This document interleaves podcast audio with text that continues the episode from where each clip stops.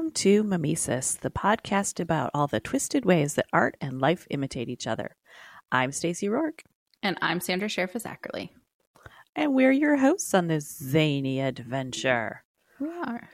And this week's episode is sponsored by author Lee Ryder, who is a fantastic person and a great talent. So check out Lee's books on Amazon or wherever books are sold.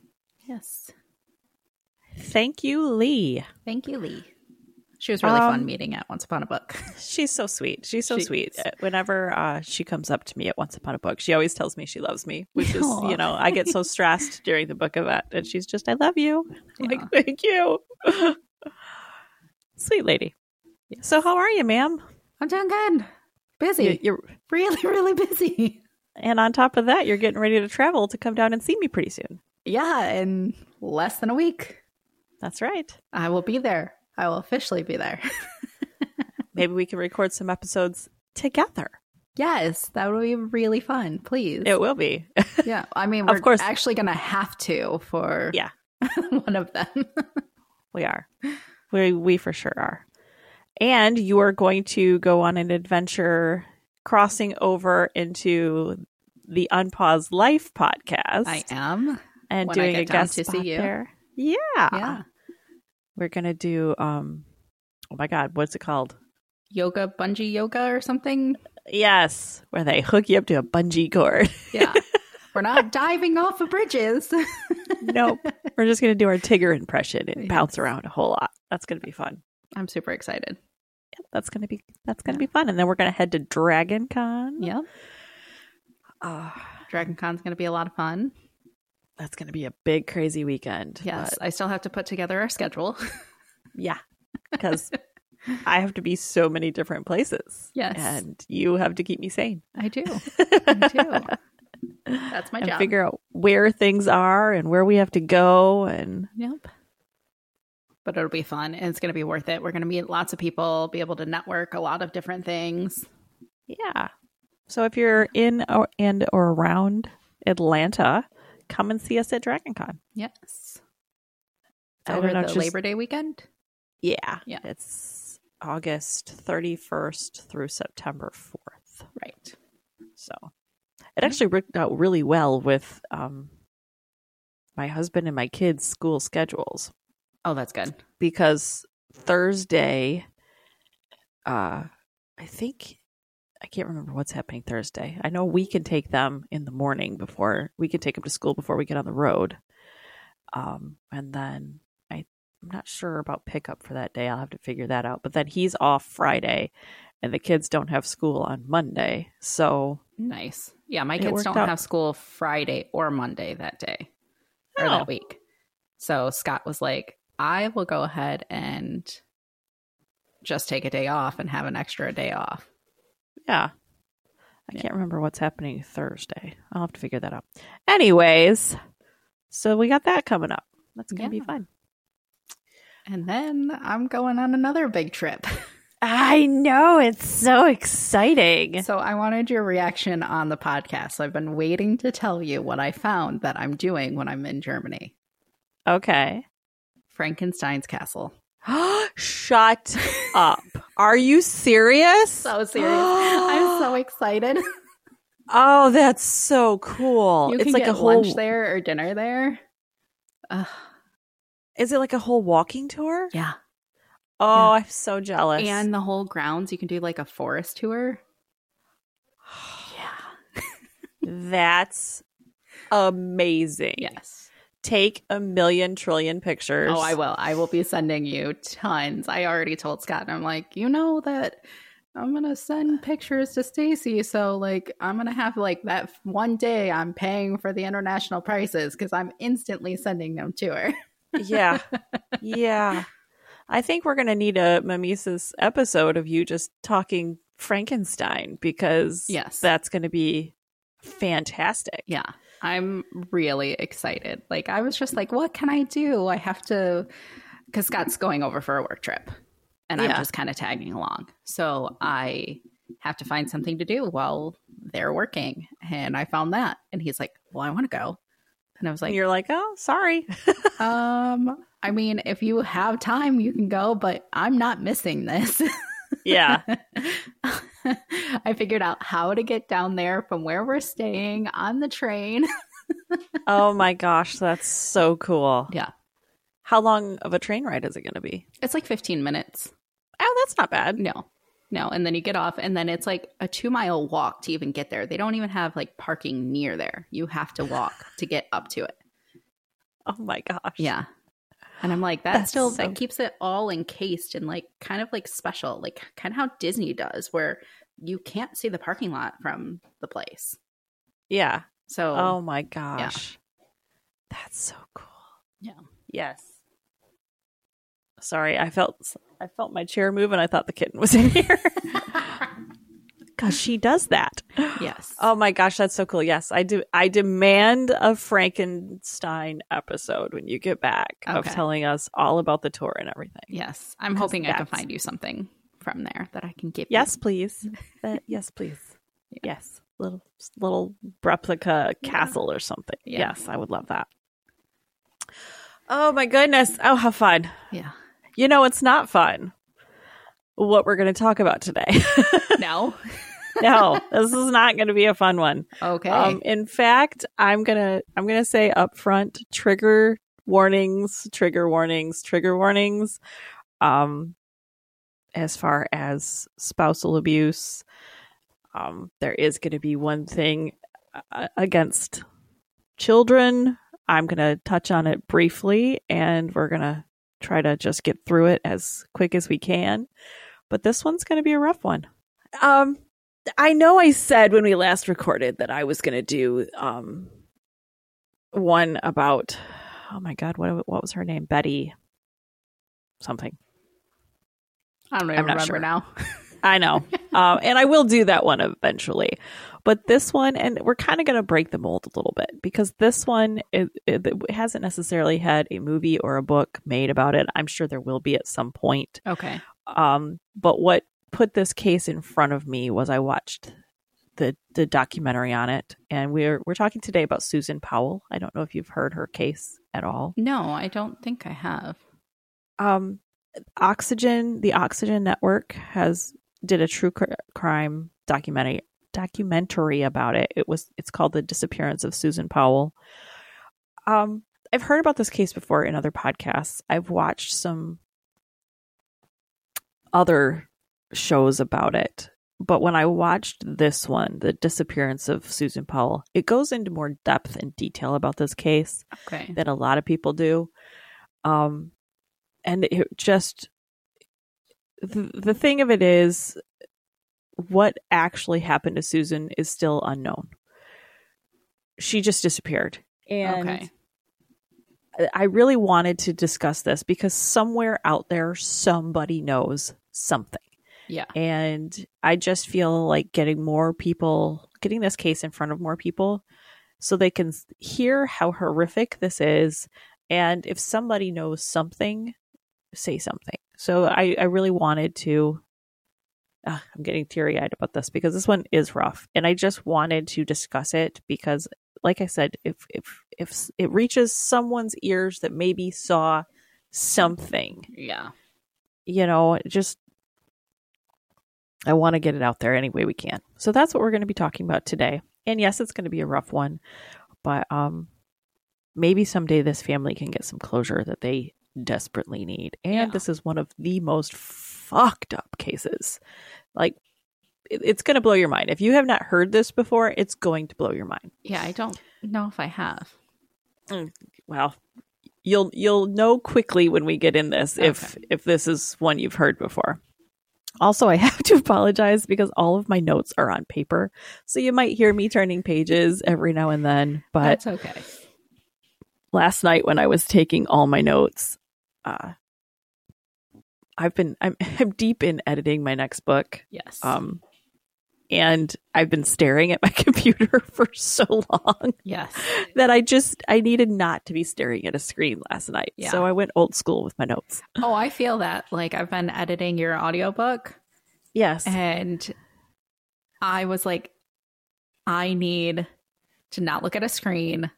And I need to do something. So I just picked up a regular old book, like not even Yeah. on my Kindle. I was just like, I need something. You need to not be looking at a glowing string Yeah. screen. I was like, I can't even watch a movie right now. It's too much.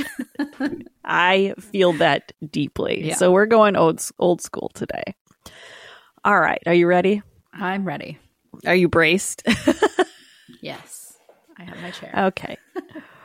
Uh, Susan Powell, uh, Susan Cox Powell, was born to Chuck and Judy Cox, and they had she had she had a good life. She had a good life. They were a loving family. They are Mormon, but as we get into this case, the Cox family are Mormon in a good, respectable way. The Powell family are more are Mormon in the um, holding women down Ugh. version of it. So they they have the same religion, but their families are totally different in their how Yeah, they treat people. opinions are different. But Yeah. Yes. ugh. Um, Susan wanted to become a beautician and she was pursuing that. But more than that, what she really wanted was to be married and have kids. That's okay. That's the, the life she wanted for herself.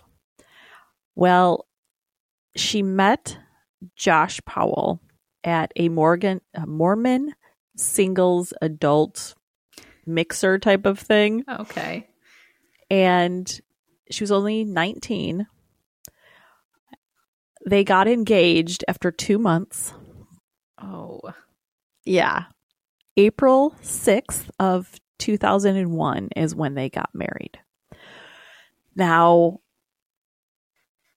her family, when they met Josh, immediately were like, don't, Don't, don't do it. marry him. Yeah. Don't marry him. Uh, her mom, in, in the documentary, she says this. She said that she sensed a darkness in him Okay. and she told Susan, "Don't marry him. Don't don't do it." They, she was like, and you know, Mormon they don't normally tell kids to to go crazy and, and date, but she Right. did. She was like, "Girl, get out there, date, meet lots of people. Don't Yeah. don't do this. don't Um, settle for the first guy. exactly, exactly. So that that uh, always ends bad. that ends badly, as as you found out. Yeah. I did. Um, but she she could not be swayed. She loved him, so they ended up getting married. Um, they moved to Utah, and she got pregnant and had two little boys named Charlie and Braden, who Aw. were just the sweetest, cutest little things you ever wanted to see. Now, it didn't take long for Josh's true nature to start coming out, and he was incredibly controlling. Incredibly. Of course. He would limit how much money she was allowed to spend while he could spend money on whatever the hell he wanted. Um, he made stupid rules. Uh, things like the kid, the boys weren't allowed to each have a hot dog of their own. They had to split one hot dog, and he'd get pissed if they didn't. Ugh. Yeah. He could spend money on whatever he wanted, but she had to make her own socks because she didn't need to be spending that money on herself. Like this is the kind of person we're talking about. yeah. Yeah. Um he sold her car because it w- it was costing them too much money and, And that's made a it yeah, made it so she had to ride her bike to work 7 mile a 7 mile trip. Ugh. so this this is the kind of guy we're talking about um people saw him you know he would he would scream at her in front of people you know th- there were witnesses that saw that he was definitely verbally and emotionally abusive Yeah. uh, at least one person saw him push her so So it's escalating into a, like physically abusive. yeah Um, I, I, other than one person saying they pushed her, I didn't hear anybody else say that they saw him be uh, f- physically abusive. But if he pushed her once, Right. I, I have a hard time believing that he stopped there. Right. Now, on December 7th, uh, the babysitter that usually watched their boys called Josh's mom and said, Hey, Josh and Susan did not drop the boys off today. I haven't seen them. I have I can't get a hold of them. I don't know where they are. So the the mom went to the house. Sure enough, they weren't there. She called 911 and said she didn't know where they were. Uh, this this wasn't like them. Like if Susan Yeah. wasn't going to bring the boys in, she would let the babysitter know. Right. She wasn't there. She didn't show up for work. Josh didn't show up for work. Nobody had any idea where they were. Um, officers showed up at the house. Josh and uh, his oldest sister, uh, Jennifer, I believe. Hold on. Let me check my notes. I have her name somewhere in here because she was a big part of the documentary. Okay. Uh, Jennifer, yes. Um, and Josh's mom, her name is Terrica, which is a very different name. That is. Uh, so Terrica and Jennifer are at the house, and the cops show up, and they say, "If you will take responsibility for this, we can break a window and get into the house." Okay. And they were like, "Yeah, absolutely. Let's do that." And when they break in, they the one of the very first things they see is that the couch has been freshly cleaned, as in it's wet, and there's two box fans pointing at it. to hurry So up and dry like- it. Yeah, so they're like, "What happened on the couch?" Yeah. They also notice that Susan's purse is still there. So She didn't just leave. She yeah. She she doesn't have her purse with her.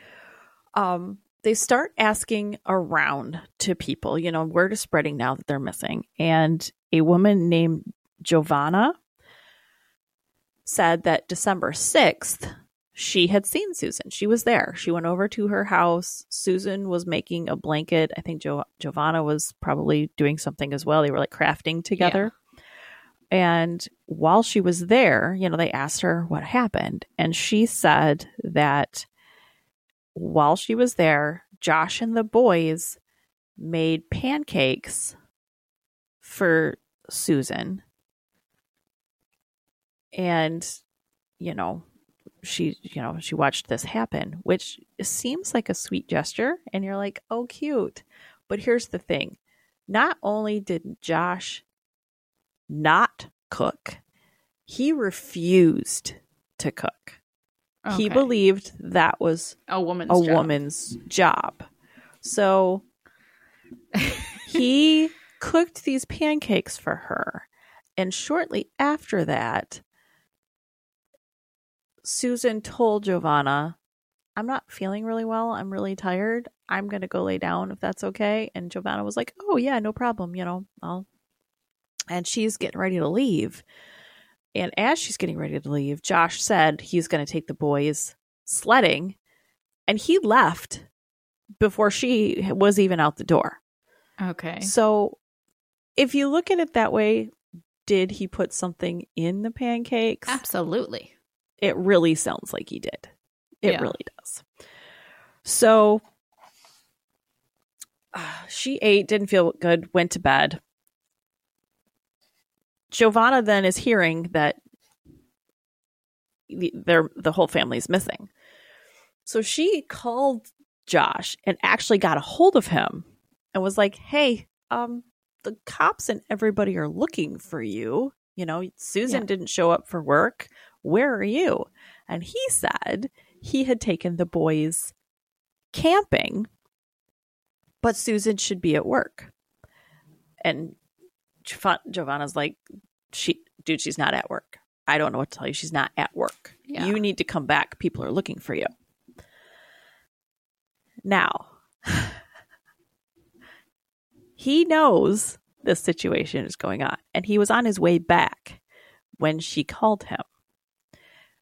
Apparently, he didn't realize that his phone could be traced when he made calls because he then turned around and drove 20 minutes back in the direction he came from and called Susan's phone and said, Hey, hope you made it to work all right.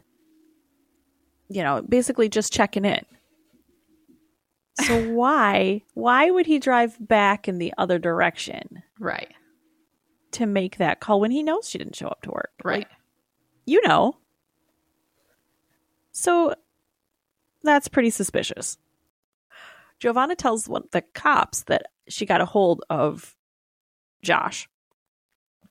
And so he's like, okay, I'll try calling him again. He calls him and he says, we need you to get here. And Josh is like, well, I, I got to feed my sons first. the cop is like, sir, your wife is missing. You need to get here. yeah. Um, but Josh doesn't go straight home.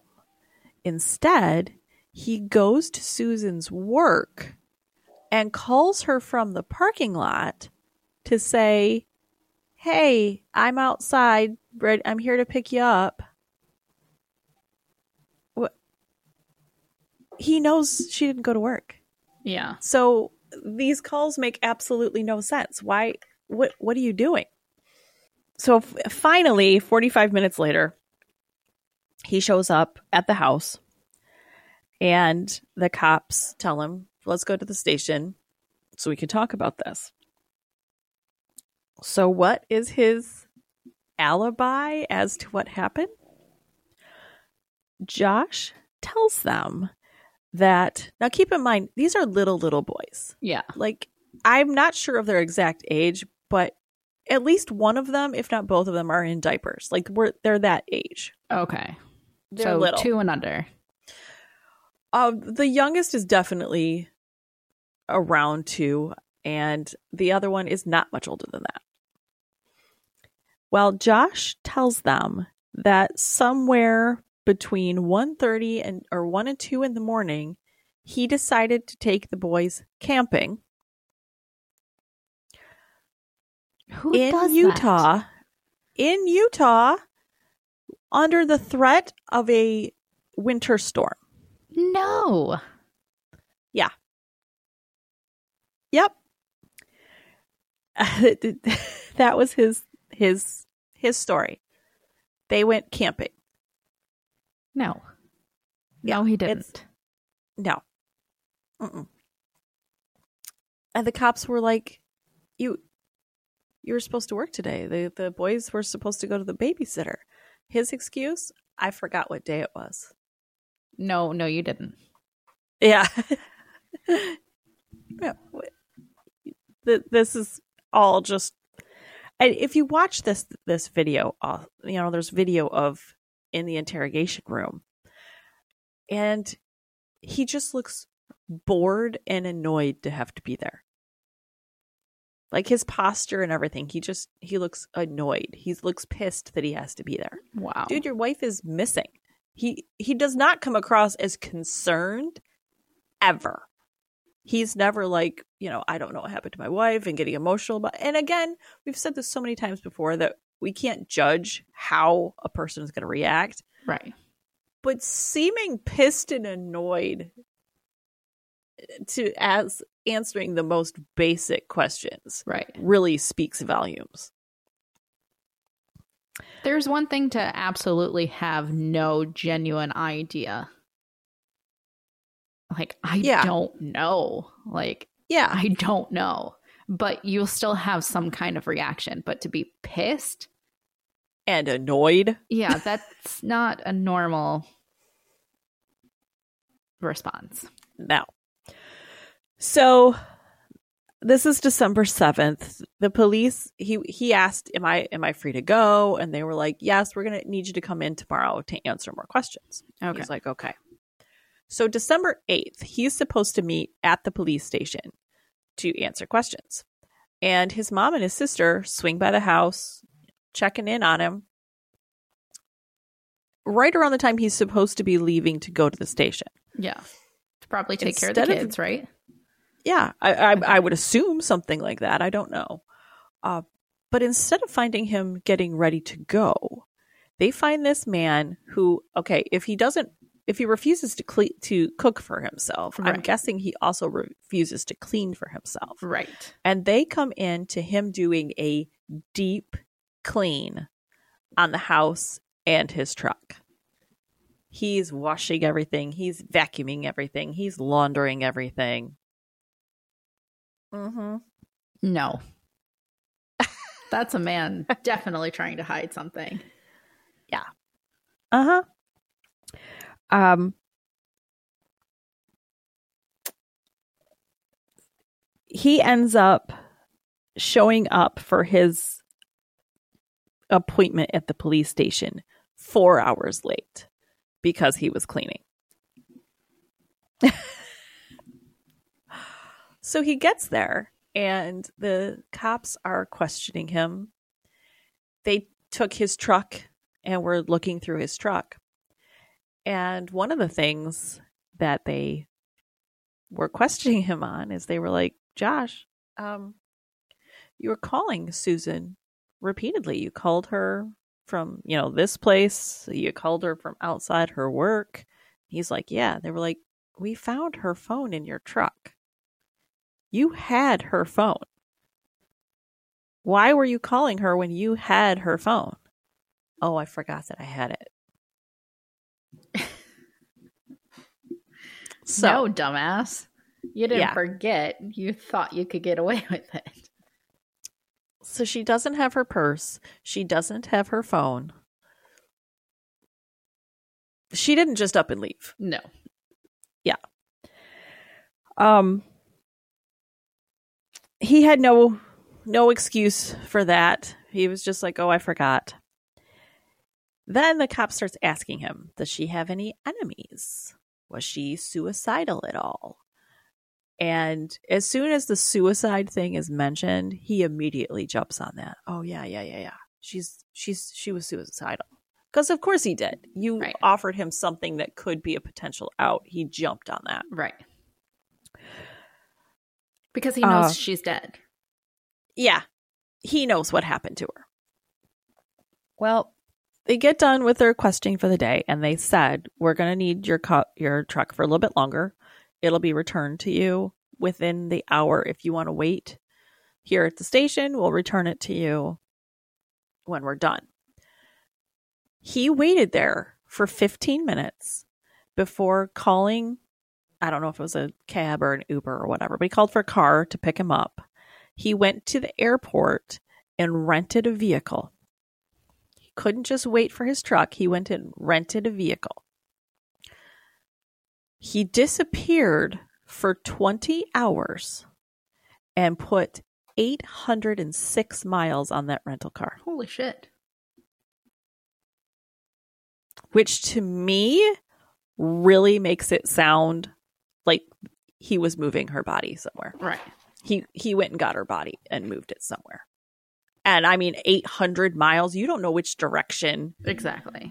he drove in he could have gone any which way now during this time during the 20 hours that he was missing there was no activity on his phone or his dad steve's phone no incoming calls so basically their phones were off for those 20 hours Okay. which fe- seems very intentional to me. Yes. Was the dad missing as well? Uh, during that time, he was unaccounted for. Okay. Because I want to say, I have an issue with turning my phone off. I know you do. a lot. It's really annoying. so, like, for me, that's not out of the ordinary. Yeah. but for the both of them to have this happen during that specific time frame yeah. while that kind of mileage was being put on a rental car, there's just Right. a lot of evidence pointing there. Um Oh boy, now we're gonna start start talking about Steve Powell a little bit. That's the dad, Steve, right? That's the dad. Okay. He is a skeevy motherfucker. Yeah. So he goes to the police station and he gets chatty. He's one of those people that thinks he knows like what he says is right and what everybody else says is wrong and he's going to keep talking until you come around to his way of thinking, you know? He's one of those kind of people. And while he's at the police station, he admits that he had feelings for his daughter in law and makes claims that it was mutual. Yeah, it, it was not mutual. Steve was obsessed with Susan. And we're going to go into the depths later of how obsessed he was with her. But this man videotaped everything all the time. Like he was constantly videotaping thing. And there were secret videos of him recording her all the time. Before they moved to Utah, when they were like just starting out, when they were first married, had no money, they had to live with Steve for a while. Ugh. And it, yeah, it was during that time that he became obsessed with her. Uh, I mean, he would steal her panties from the laundry. Ew. Yeah, like this guy was fucking gross. And I'm sorry, this is disgusting, but he would like videotape himself masturbating over like pictures of her or like smelling her panties. Like, this dude's gross. Ew. Yeah. Ugh. Um, This this was 8 years before her disappearance when his obsession began. Where he's, you know, videotaping himself saying he can't think of anything but her, like he's just in love with her. so maybe the um, mom did it. Well, they were divorced at this time. Oh, okay. The mom, yeah, they got divorced because he told Terrica that he was he thought that they should have an he should be allowed to be a polygamist and have Oh, more than one wife. And he had a porn addiction, and so Terrica eventually was like, "Fuck you," and she got out. So he's single during all this. Gross, but single. Good um, he was single. So he wasn't putting anybody there's else nothing good. um, Steve would say things to Susan like, "Well, uh, "Josh and I should just share you." no. Mm. No. no. Right? It's so fucking gross. Um, so it got to the point where Susan was like, "We need to move the fuck out." Like, Right. this guy's skeevy, and that was one of the reasons that they moved to Utah. Um, but after they moved, Josh started talking to his dad again. And his dad told him that it was all just a misunderstanding and it was in Susan's head. And he got inside Josh's head enough that Josh didn't think his dad did anything wrong. And this started breeding hostility between Josh and Susan because his dad was in his head. Just a bad situation. And it started affecting how Josh was treating Susan. And it started getting bad enough that Susan, she didn't want to get a divorce, but she wasn't happy. He Yeah. wasn't treating her well. Things were getting really shitty. So she's t- she talked to a lawyer. And the lawyer told her, she's like, I'm not ready to get a divorce, but if it comes to that point, what what do I need to do now? And he told her to videotape all of their possessions so that if it came to a divorce, Josh Josh couldn't hide things. You know, it would make sure that there was an even split Okay. between them. So Susan made a video where she recorded all of her things. And in the video, she can be heard saying things like, if anything happens to me or my family. Uh, you know, she's saying, hopefully we'll live happily ever after. And then she kind of rolls her eyes about it. So you can see kind of where her mindset is there. Okay. Um, And she gave those to the lawyer. The lawyer had no, those. she put those in a safety deposit box. Okay. Which the police in the middle of looking for her they find that she has this safety deposit box. And they go and look and um, they find this tape uh, and they also find a handwritten will that she wrote out. In the will she specifically says that she does not trust josh and um, there was also a journal that was found that there was one line in it that said if anything happens to me it might not be an accident even if it looks like one so Goodness. this is she she's starting to see this stuff coming Yeah. and you know we don't know what's going on behind closed doors but if that's where she's at if this is the stuff she's writing shit's getting bad Yeah. for her um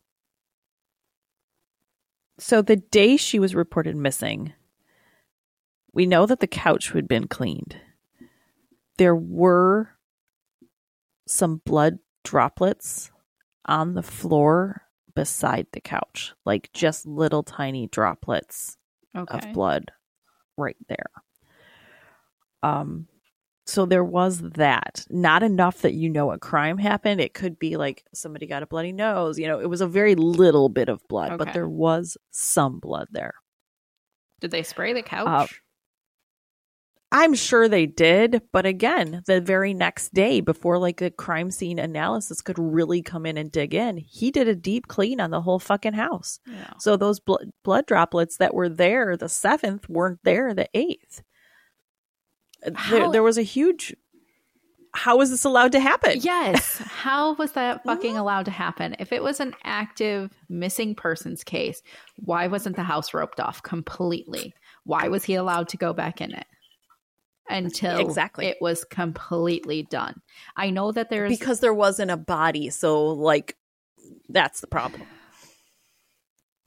that's where this I know. this fails everybody. Mhm. Because yes, if she Yep. were to have left, but by this point she had been missing for hours, she would Yeah. have already came home.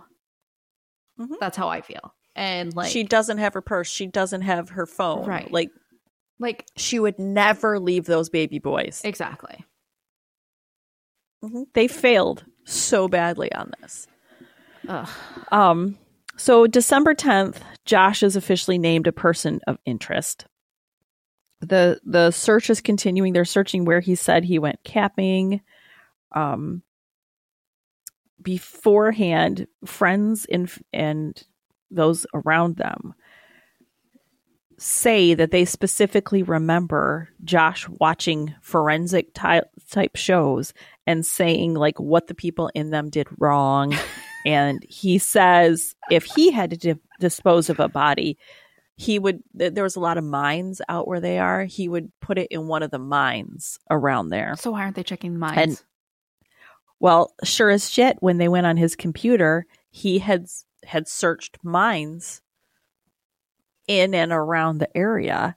The problem is that in utah and the surrounding area there's so many of them that you know to know which, Which one? one? is just a fucking crap Which one is 870 whatever six miles? miles And then Exactly. they or divide it in half because he had to drive there and back Right. so but still you know you're go- making a big huge fucking circle Yeah, but Oh, one of them has to link directly to that mine. you would think somewhere Give or take but- like 50 miles because you have to go drive to go get the car, get off exits for gas and that kind of shit, food. But start there. That gives you.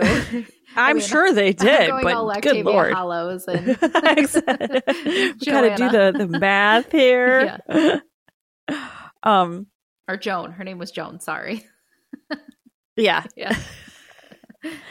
um around this time josh got a lawyer and once he got his lawyer, Josh would not say a fucking word to anybody. Okay. He wouldn't open his mouth.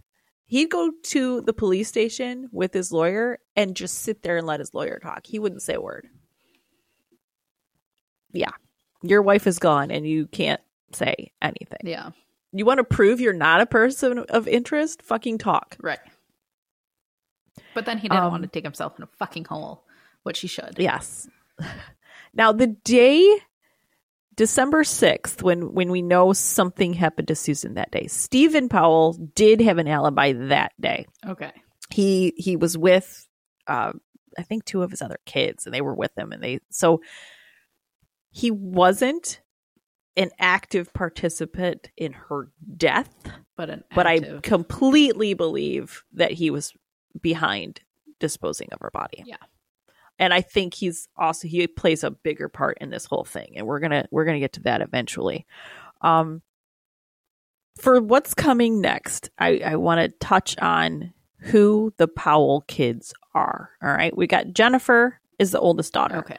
Jennifer is the one that Jennifer's a badass, and as far as I can tell, she's the only one of the Powell kids that literally has her head on straight. Okay. Josh came after her.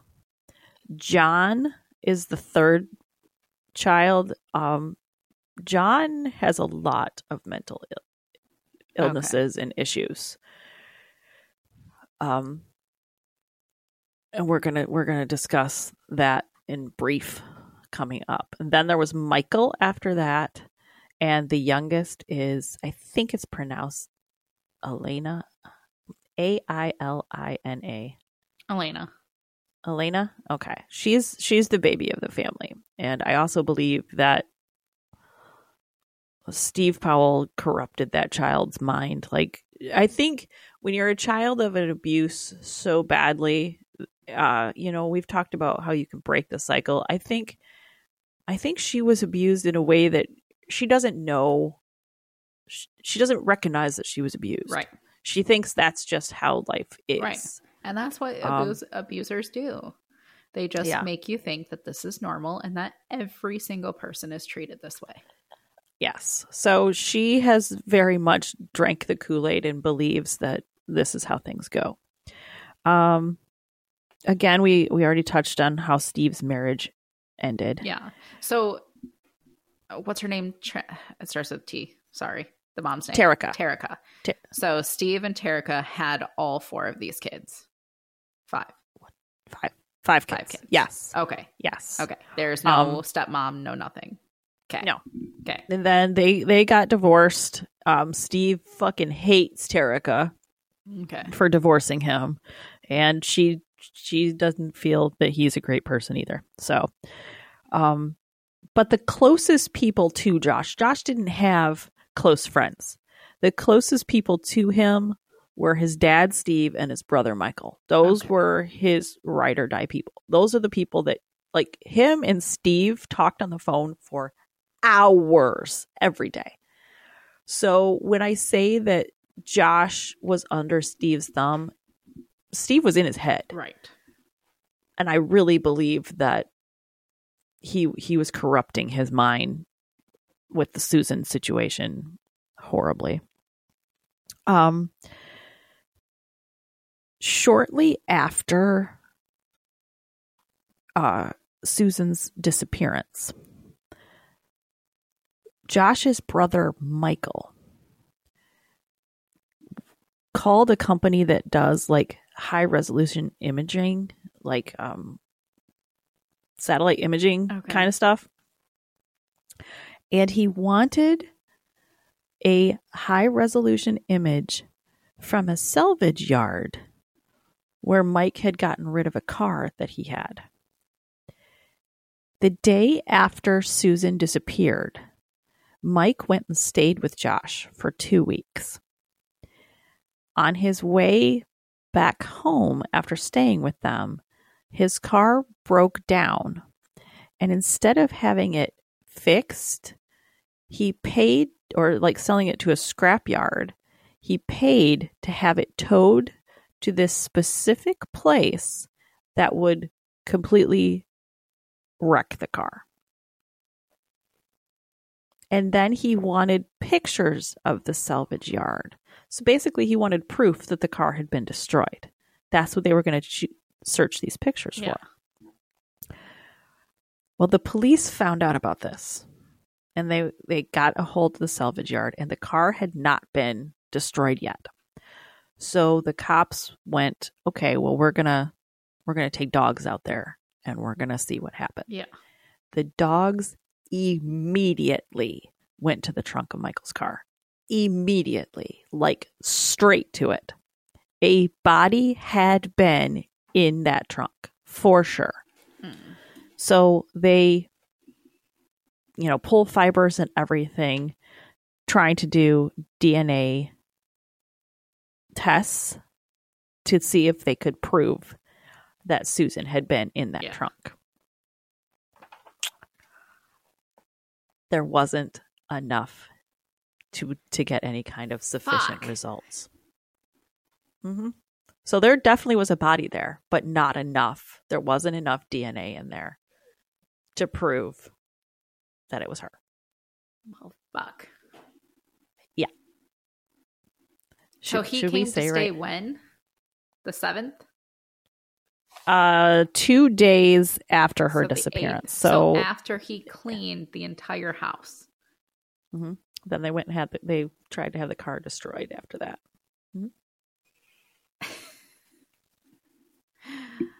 Okay, so he when did he he got the car? Yeah. So chances are he moved her body more than once. Yeah. I think he moved it in the rental car, and then his brother came and they moved it again. Yeah. Yeah. hmm Or they moved it in his brother's car first and then the rental car. Because I can't remember the exact timeline of The rental car came first. Okay. And then the brother's car was after that. Okay. Ugh, assholes. This Yeah. family. the men, I should say. Yeah, Except the for men in this Alana. family. She Alana? I don't know about her yet. Oh, trust me, I do. And Alana's Alana has drank the family Kool-Aid and Okay. So now, 46 days missing. That's where we're at with uh with Susan now. Okay. Sister Jennifer wants wants answers. So she offers, she goes to the police and she says, if you want, I will wear a wire. I will go in and talk to my brother and see if I can get him. Yeah. She's like, I'll see if I can get him to confess to anything because I fucking believe he did it. So sure as shit, she gets wired up and she goes in there. She has dinner with um her dad and her brother, and she's trying to get her brother alone though so she can talk to him. After dinner, she gets him alone and she starts going in, man. She's like, just just tell me where she is. If something happened, if things got out of hand, just tell me where she is. What happened to her? And in the middle of this, Steve comes rushing in. He's he's screaming, he's calling her every name in the book. Uh basically he kicks her out. And she even when Steve is there, she's she's trying to like, you know, go after him. Do you know something? What happened to her? Jennifer gave it her all. Yeah. And if you watch the documentary, there they do clips of the recordings. She she fucking tried, man. She really tried. But unfortunately, she could not get either of them to break. Yeah. And there was there was nothing there. So that was 46 days missing. Let me back up just a second here. 30 days missing. Now, he doesn't know where his wife is. He doesn't know if she's going to come home. She doesn't know he doesn't know any of this. 30 days missing. Josh up and moved in with his dad in Washington. I was gonna say you're gonna tell me he went on a date. No, he moved. He moved. How did the police let him fucking move when he was Right. a person of interest in her disappearance? Mm-hmm. And with those kids. Yeah. As he's moving, he's calling appointments she had up, cancel it. You know, she's not going to be here. He called her fucking employer and tried to claim her retirement fund. She's not even. It takes so many days before you can be. Yep. Legally dead, and I think it's some Yep. years. Yep. He was trying to do all this 30 days missing. He knew she wasn't coming back. He knew she was Right. dead. But that's what I'm saying. Like, he knew that it was a for sure thing. Nobody else did. They really had hope Yeah. still, but he knew. So he's like, well, I wanted to start this process now. Yep. Um, Chuck Cox, who is Susan's father, held a candlelight vigil for many candlelight vigils for. Um, Josh showed up at one, and people surrounded Josh. He had the boys with him so that the Cox family couldn't see or talk to the boys at all, keeping them completely away from those boys. So not only at this point had they lost Susan, they couldn't talk to their grandsons either. Wow. Yeah, this guy. Yeah. So I just looked it up because I had to know. It's seven years from the day that you were last seen alive. and he was trying to do it within 30 days. Yeah. That's crazy. Yep. Um so around this time Steve and Josh decide to start a media tour all their own. Doing interviews with reporters, you know, going on social media and they start talking about the fact that they have Susan's journals that she started keeping when she was a teenager and kept, you know, all the way to her disappearance. And they use these journals of like her teenage journals to try to paint her as somebody who was sexually promiscuous, who was suicidal. Uh like they're painting this this other image of her. Like first of all, your journals from being a teen, are you serious? Who you are as a teenager is not who you are as an adult. Not at all. Yeah. Like if you saw my my journals when I was 13, you probably would have been like this girl has an unhealthy fas- fascination with Joey McIntyre from New Kids on the Block. Like she was a straight up stalker. Mine would have been Avril Lavigne and Good Charlotte. See, it's it, you can't it doesn't define me as a person. No. No. I haven't looked up Joey in a very long time. I hope his life is well. I don't know what's happening with him. I've looked up Avril Lavigne only because she had a new rate or a new album come out. That's the only thing. Have you heard the conspiracy theories that like she died and somebody else took her place? yeah, I don't believe it. Oh, of course not. But But yeah, I very mean, it's kind of convincing, but no. they're like, she's not as angsty as she used to Right. be. She's not fucking a teenager anymore. exactly. She grew up and was like, doesn't she have kids now? no, Oh, I thought she did. no. Anyways, we're going off on a tangent, Yeah. but like that doesn't define who you are as an adult. No. Um, but they also at this time there was a cameraman that went missing in the same area around the same time that Susan did. And Josh and Steve tried to make it sound like she had ran off with this cameraman. There was literally no other connection between these two human Except beings for them missing. except that they went missing. I was gonna say, are they trying to say there's a serial like kidnapper in the area that took both of They're- them? They were trying to make her sound like She- she ran away. was, yeah, running ran away with this other guy. Yeah, but I mean, you don't want. I guess you don't want them to say, "Oh, she is dead." So that's why they said that she ran away with. Yes, exactly.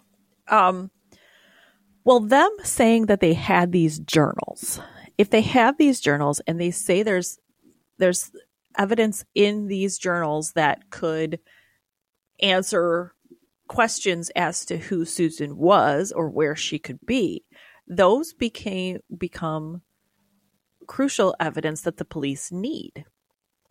So they needed to know where those journals were Yeah. so that they could issue a search warrant. And the, the cops got together with um, Chuck Cox, Susan's dad, and they set up this idea to do a honk and wave in Susan's memory right in the area that Steve and Josh often frequented. Okay. And it was basically just, you know, remembering Susan, uh, you know, signs and banners, honk, you know. So people are honking and they're they're trying to get Steve and Josh to come out and speak because we know Steve likes to to to put his voice out there and be Yeah. heard. Well, sure as shit. Steve comes out there and he starts talking and he starts running his fucking mouth about these journals. And in the process of it, he happens to mention that the journals are at his house. And that's all the cops need to get the to warrant. issue a search warrant. So they searched Stephen Powell's house. They found cotton balls um, that Susan had used, labeled and dated. They found panties of hers, labeled and dated. They found her tampons, Oh toenail clippings. Yeah, no! hair clippings, all dated and everything with her name on them that Stephen had been keeping.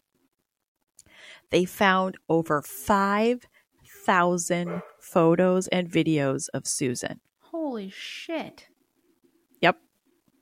Uh, but in addition to this, he would also record strangers and keep these videos. Like there's one that they show on there that he sees a woman in a short skirt and he records her for like 15 minutes just because he's trying to get an up the skirt shot when she climbs in her car.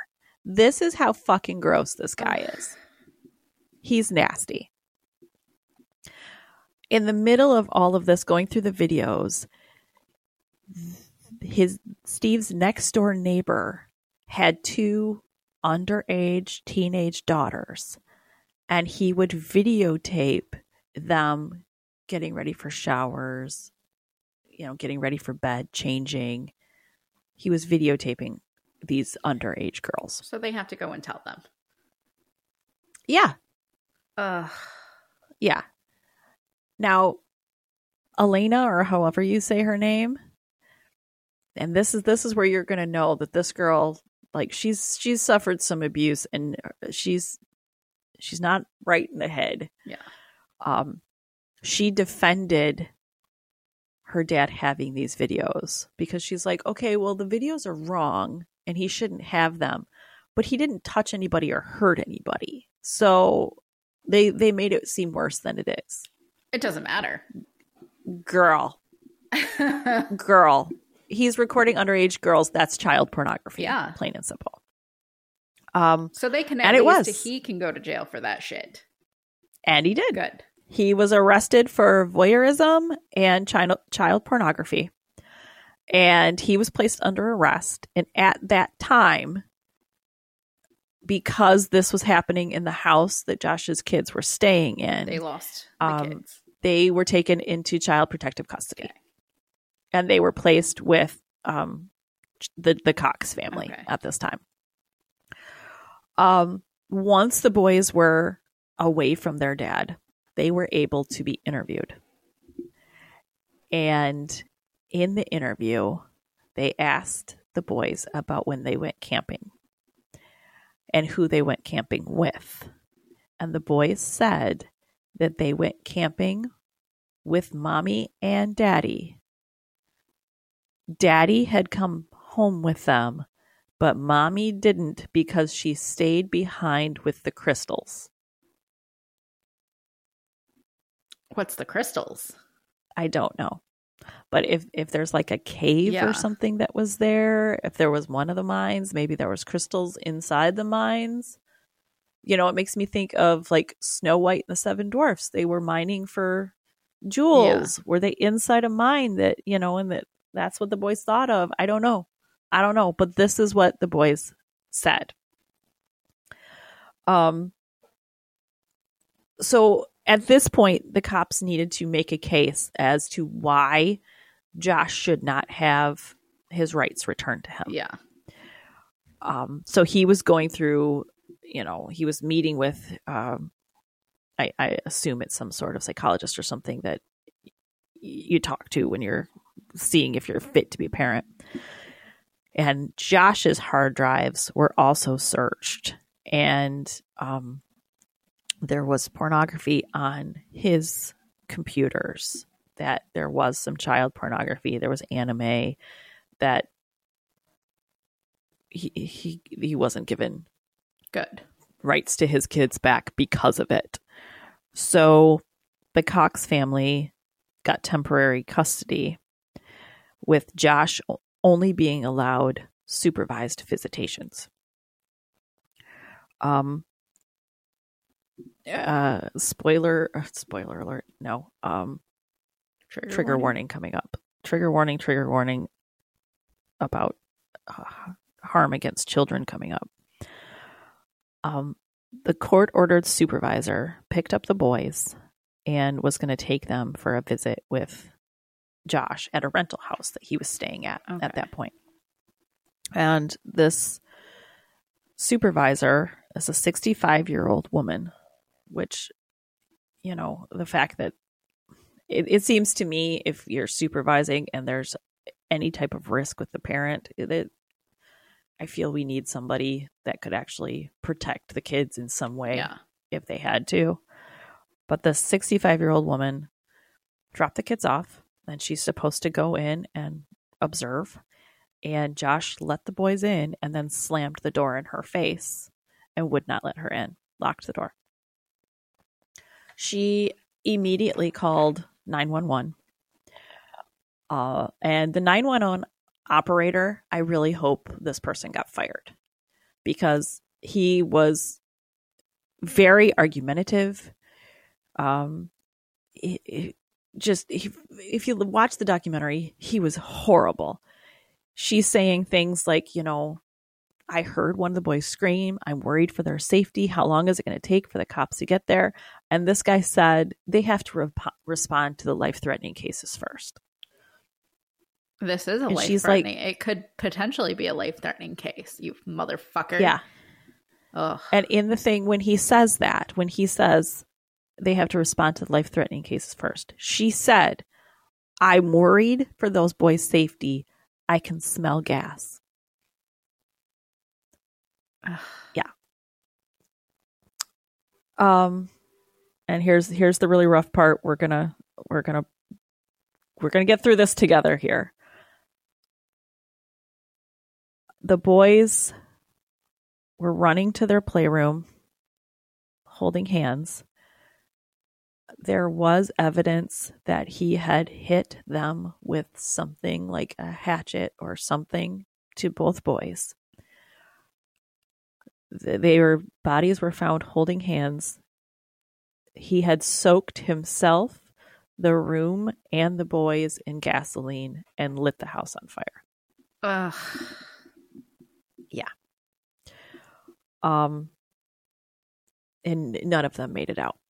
So the Cox family lost these sweet little boys and they lost Susan, which is just horrible for that family. Yeah. It's my heart bleeds for them.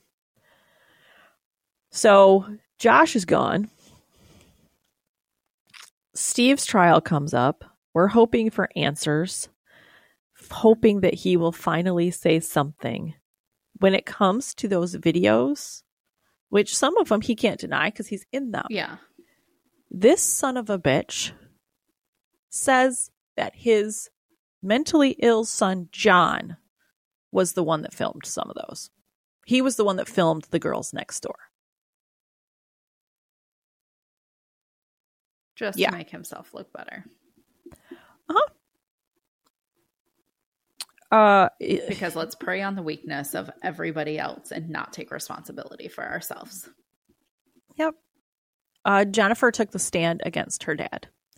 And she said no John did not make those videos because at the time that this happened, John was living on the streets. He was homeless. Oh. We had to find him and put him in a home at that time because he was living on the streets. Um, after that, Scott or Scott, Steve pled the fifth to everything and ended up being sentenced to prison 10 years prison and probation. He did not serve 10 years. I i'm not sure how long he served but He um, should have. yeah the longer portion was probation.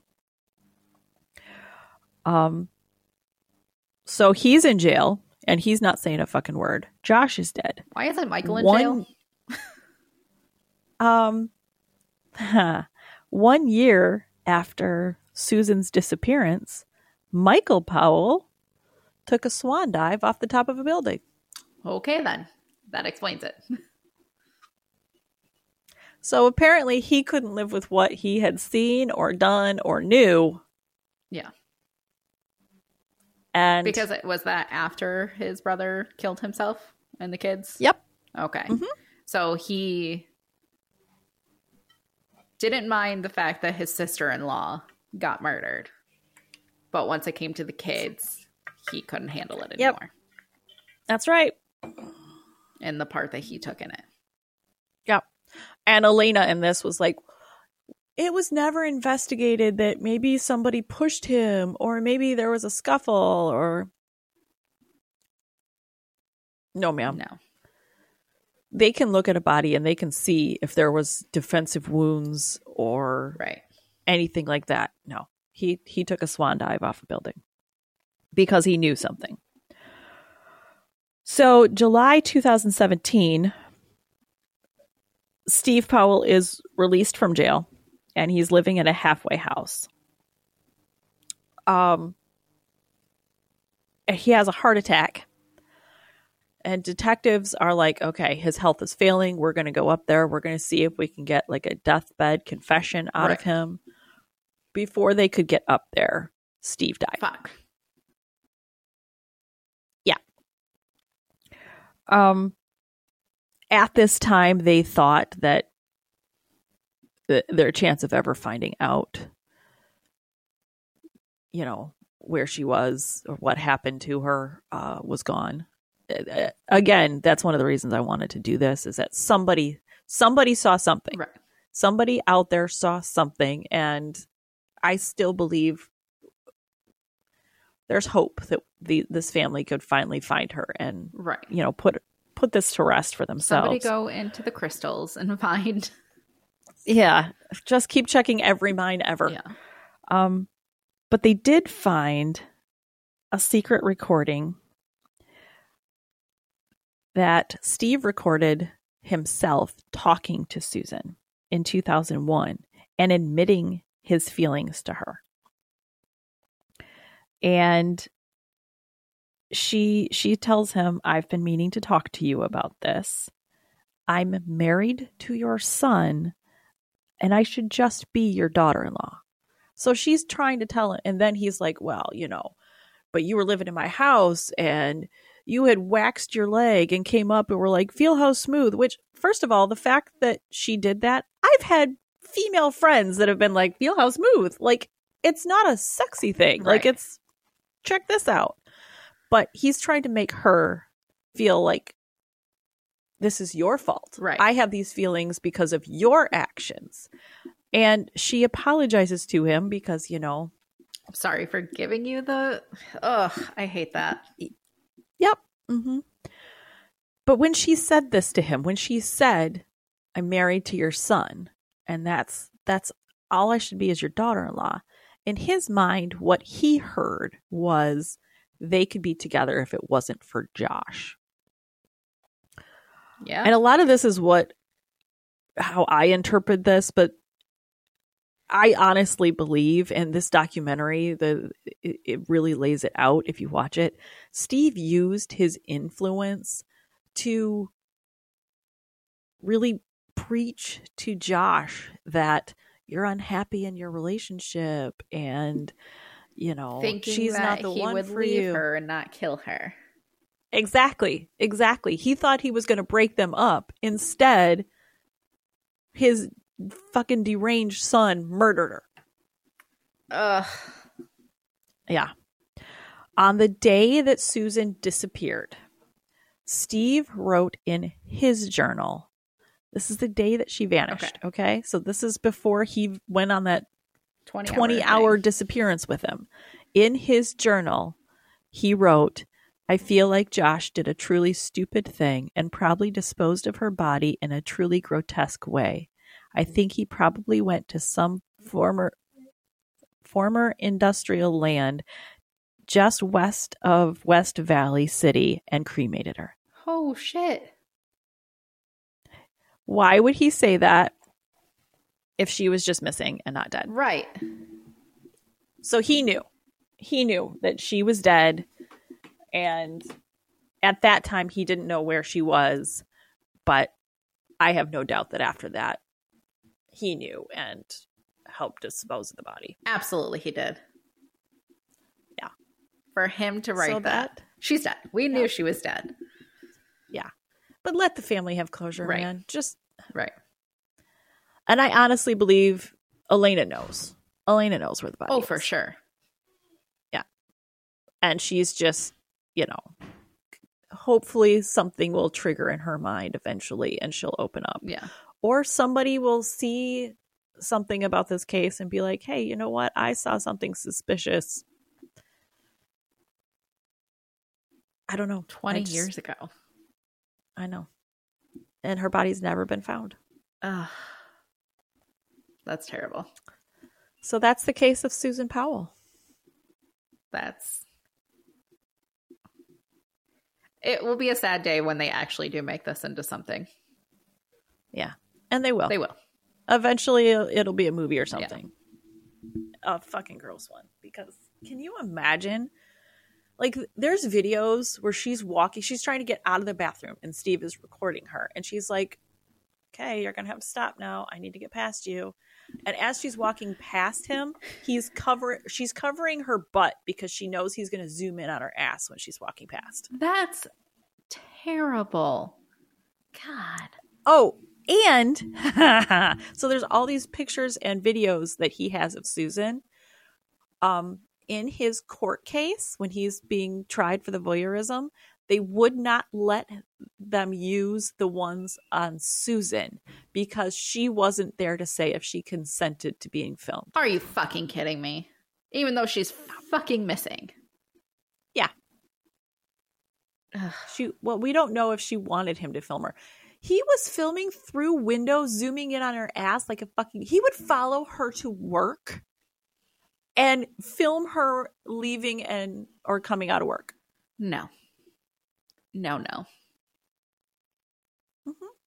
What an She would climb in her car. This is when she still had a car. She would climb in in a skirt, and he'd be like, "She did that just for me." She doesn't know you're there, you fucking sicko. That's disgusting. Yeah. What an asshole. Good riddance. Bye bye. Yeah. All right, so that's the case of Susan Powell. Like I said, it was one that I know it breaks our normal mold, but Yeah. man, I just I want this family to get some closure. They they Uh, need some for sure. And so if the justice system failed them all the way around. completely they failed them, they failed those little boys. Yes. Everybody was failed Yes. in this, and and I hope Alina sometime at some point opens up because she knows something. Yeah. Yep. Maybe she if if she opens up, maybe she can start her own healing process. Right. Because I think she, there's some things she needs to come to terms with too. For sure. So, all right. Well, that's all I have for today. Alrighty. I don't know what I'm doing next. Maybe something lighthearted because this was a really emotional one. Yeah. I'll figure it out. I, I have the whole flight to get to you and then we'll record it in person. Okay. Sounds Okay. good. All right. So until next time. Bye. Bye.